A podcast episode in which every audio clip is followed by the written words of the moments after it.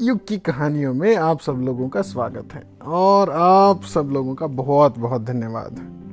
आज हम तीसरी बार कोशिश कर रहे हैं। आज युग ज्ञानी चोर की कहानी सुने बिना नहीं सोएगा है ना?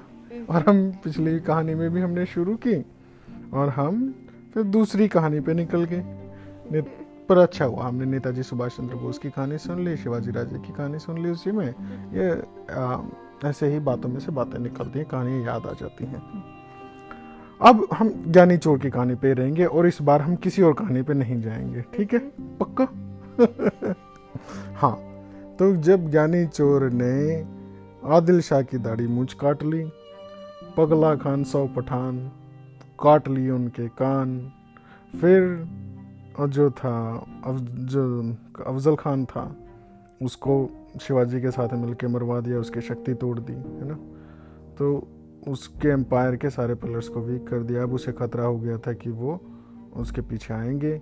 और हमने जैसे डिस्कस किया था कि एक ऑप्शन थी कि वो अपनी जो सुरंगें गुफाएँ थी वहाँ पे छुप जाता है ना तो वो हो जाता डिफेंस हमने कौन सी तीन ऑप्शन बताई थी आपको लड़ने के लिए? ऑफेंस कि आप सामने वाले पर अटैक कर दो या डिफेंस या फिर डिफेंसिव ऑफेंस कि इससे पहले अगला अटैक करे ना आप उसी को अटैक कर दो। और उससे भी ज़्यादा क्या करो, उसका मनोबल तोड़ दो। मनोबल यानी कि उसका मोरल डाउन कर दो। मोरल डाउन करने के लिए अफजल खान को भी मरवा दिया, उसकी बेइज्जती भी कर दी और उसको अब देखा कि ये गलतियाँ भी करे।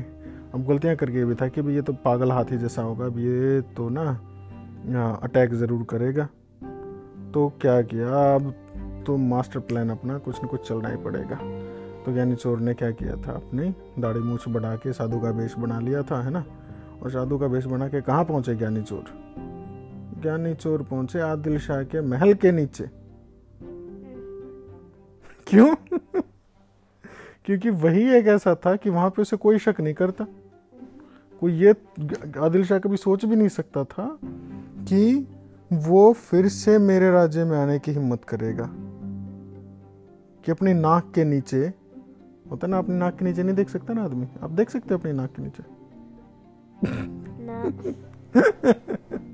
नहीं देख सकते?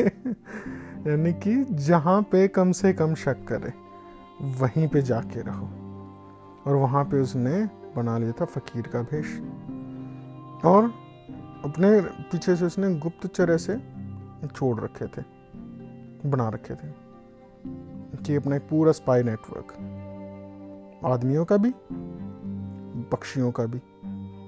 पहले ज़माने में पक्षियों को यूज़ करते थे मैसेंजर के लिए। जो लंबी दूरी के बड़े होते थे या वहाँ पे बाजों को ट्रेन करते थे ईगल्स को। ट्रेंड ईगल्स होते थे, जो कि आपका मैसेजेस ले आते थे। और जहाँ पे ये शक होता कि भाई ईगल्स पे शक हो जाता है, वहाँ पे साथ में हम कबूतर भी रखते थे। कबूतरों को भी रखते थे। ट्रेनिंग करके। और कई बार ईगल जो थे, वो कबूतर जो होते थे पिजन्स के, उनकी प्रोटेक्शन के लिए भी काम करते थे। जो ये कॉन्सेप्ट आपने देखा है ना कि जब एरोप्लेन जाते हैं, एक बड़ा बॉम्बर चलता है और उसकी प्रोटेक्शन के लिए साइड में बड़े सारे प्लेन्स चलते हैं, है ना? ये कॉन्सेप्ट भी वहीं पे वहीं से लिया गया है। तो ऐसे ऐसे बड़े आ, सारे नेटवर्क जो था स्पाइस का वो ज्ञानी चोर ने ऑलरेडी एस्टेब्लिश कर दिया था कि इमरजेंसी में निकल के भागने के लिए भी अपनी इन्फॉर्मेशन बाहर पहुँचाने के लिए भी और बाहर की इन्फॉर्मेशन अपने तक आने के लिए भी। लेकिन जितना बड़ा आपका नेटवर्क होगा उतनी ज़्यादा आपके पास वीकनेस भी होगी कि उनमें से अगर एक भी कोई धोखा दे गया किसी को पता लग गया तो क्या होगा? हाँ आप पकड़े जाओगे?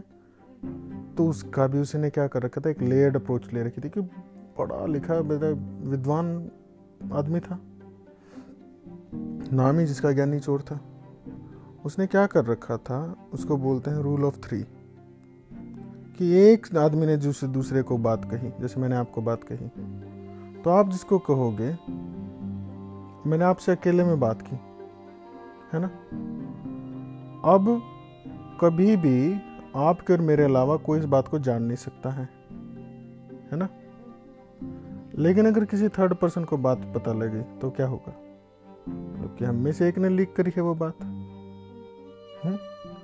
और उसने अपना वेश बदल ही रखा था, अपनी रियल आइडेंटिटी उसने पता नहीं रखी थी।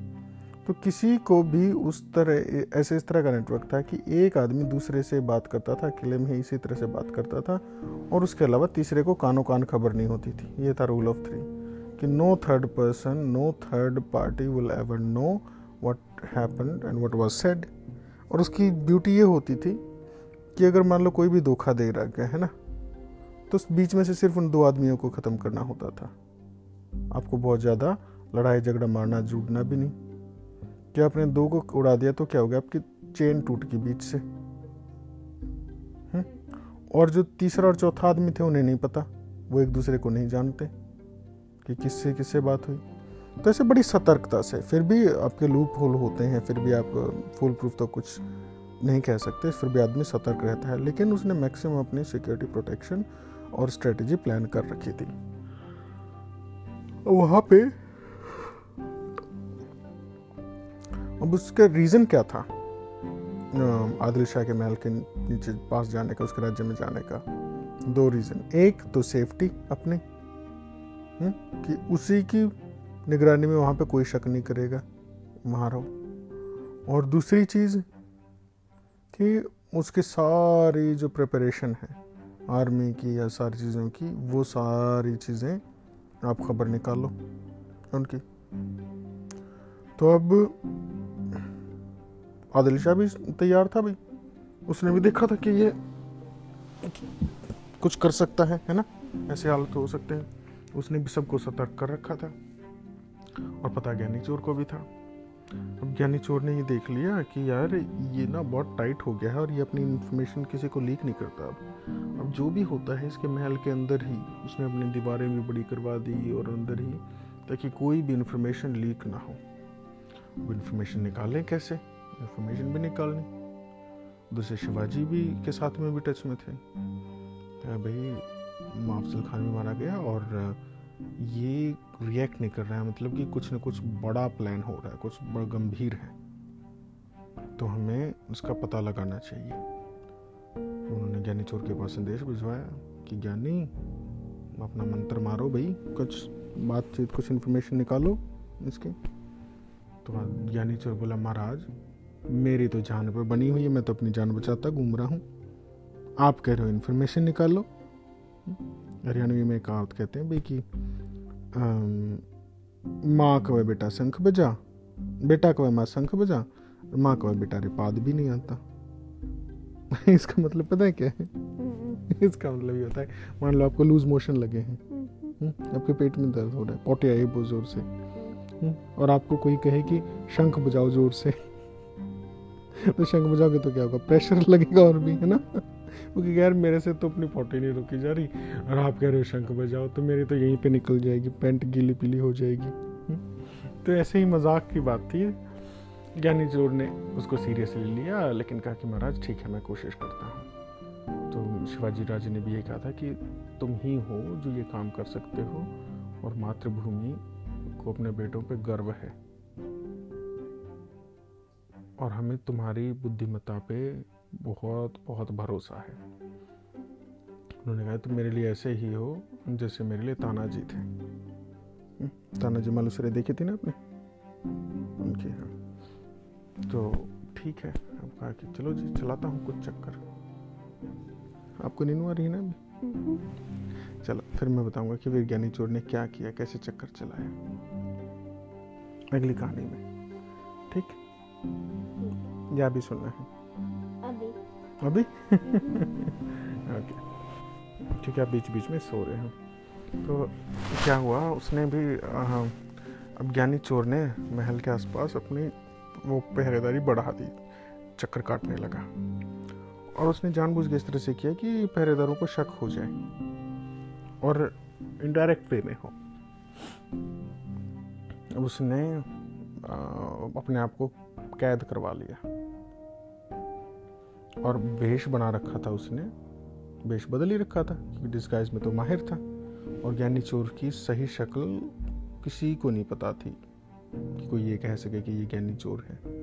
अंदाज़ा सा था कि भी ये कदकाठी इस तरह का है, होलिये से या पूछ के, लेकिन उसके राज्य में आदिल शाह के पास में किसी को नहीं पता था कि भाई ये ज्ञानी चोर इस तरह का दिखता है। जो जो थे उसको उन्होंने मार दिया था, चाहे वो पगला खान था, चाहे वो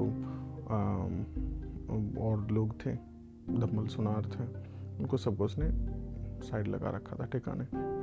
ये जब गया था महल में, पहले भी लड़की बन के गया था तो ऐसे डिस्गाइज में रहता था। अब की बार भी डिस्गाइज में पहुँच गया, पकड़ा गया कि हमने जासूस पकड़ा जासूस पकड़ा है ले गया आदिल शाह के पास। वो आदिल शाह ने बोला अच्छा किसका जासूस है? शिवाजी का, मराठों का।